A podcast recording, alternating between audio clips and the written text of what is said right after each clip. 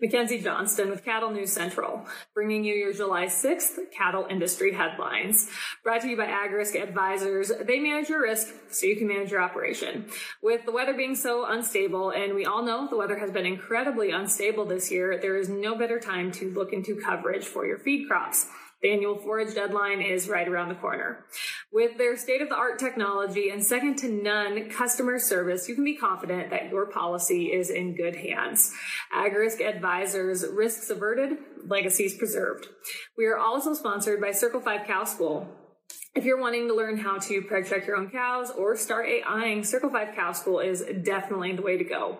Almost every week, they're hosting classes somewhere between Texas and Tennessee. They do a phenomenal job. If you want to check out their schedule, head on over to their website, circle5cowschool.com. That is the number five in there. Or you can go ahead and just give them a follow on Facebook. CNBC has reported on a Chinese company's purchase of North Dakota farmland that is raising national security concerns in Washington, D.C. So in the last month, I reported on three North Dakota farmers selling their land, 300 acres total, north of Grand Forks, North Dakota, for millions of dollars to a Chinese food manufacturer known as Fufeng Group. The foreign food manufacturer bought the land to set up, to set up a corn milling plant. Keep in mind, this land is only about 20 minutes from the Grand Forks Air Force Base, home to some of the nation's most sensitive military drone technology. The base is also home to a new space networking center, which has been labeled as the backbone of all U.S. military communications across the globe. Because of this, there have been a lot of red flags that have went up on not only a, not only a local level, but also a national level. Some security experts are warning that this Chinese corn milling plant needs to be stopped because it could offer Chinese intelligence unprecedented access to the facility. Even though the Air Force has not taken an official stance on the situation, back in April, Air Force officer Jeremy Fox circulated a, a, memo claiming the project is a national security threat to the United States. And this move fits a pattern of Chinese subnational espionage campaigns using commercial economic development projects to get closer to the Department of Defense installations. Numerous senators, along with the Democratic chairman and the Republican ranking member of the Senate Intelligence Committee, are opposed to the project. Senator Marco Rubio of Florida said it is dangerous, foolish, and short sighted to allow the Chinese Communist Party and its proxies to purchase, uh, to purchase such land near U.S. military installations. Nonetheless, the Fufeng Group claims that this project will only benefit Americans. It's not going to harm them. This update is also sponsored by Forte Ag Insurance, your go-to contractor for ag insurance. Colt Tritt, he is the owner and operator of Forte Ag. He is a one-man show. He ranches, so he understands all the risks that go along with the livestock industry. If your operation is not already enrolled in PRF insurance, now would be a great time to reach out to Forte Ag and get enrolled. To learn about everything that Forte Ag has to offer and what they're all about, head on over to their website, www.forteag.net. That is the number four, T-A-G.net. The Western Journal has reported last week farmers in the Netherlands took part in several demonstrations to protest the country's radical plans to slash nitrogen and ammonia emissions.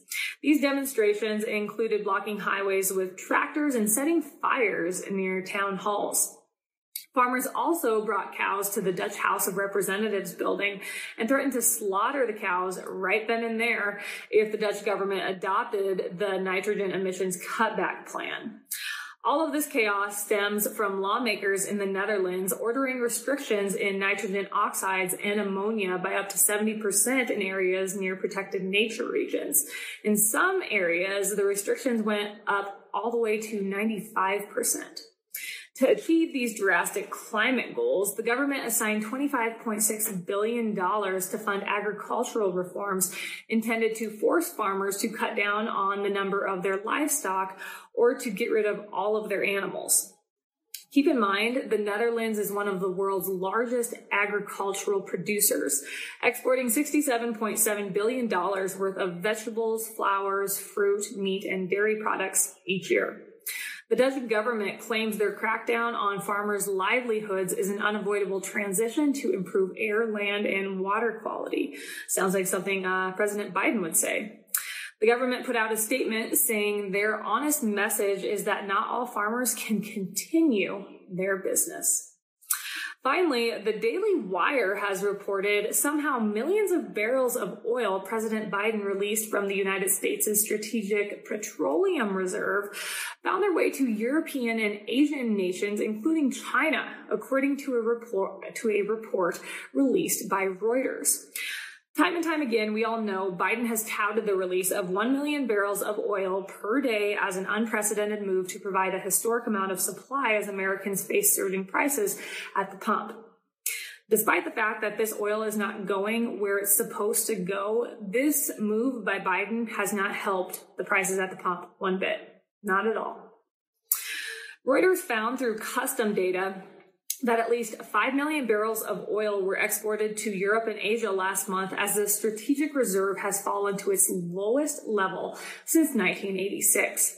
Fuel prices have hit record after record in recent months, partially because of the war, partially because of inflation, but the real culprit is the Biden administration's policies halting the Keystone XL pipeline and delaying new drilling permits, along with other countless moves that Biden has made to push his green agenda, is exactly why Americans are dealing with record high prices at the fuel pumps.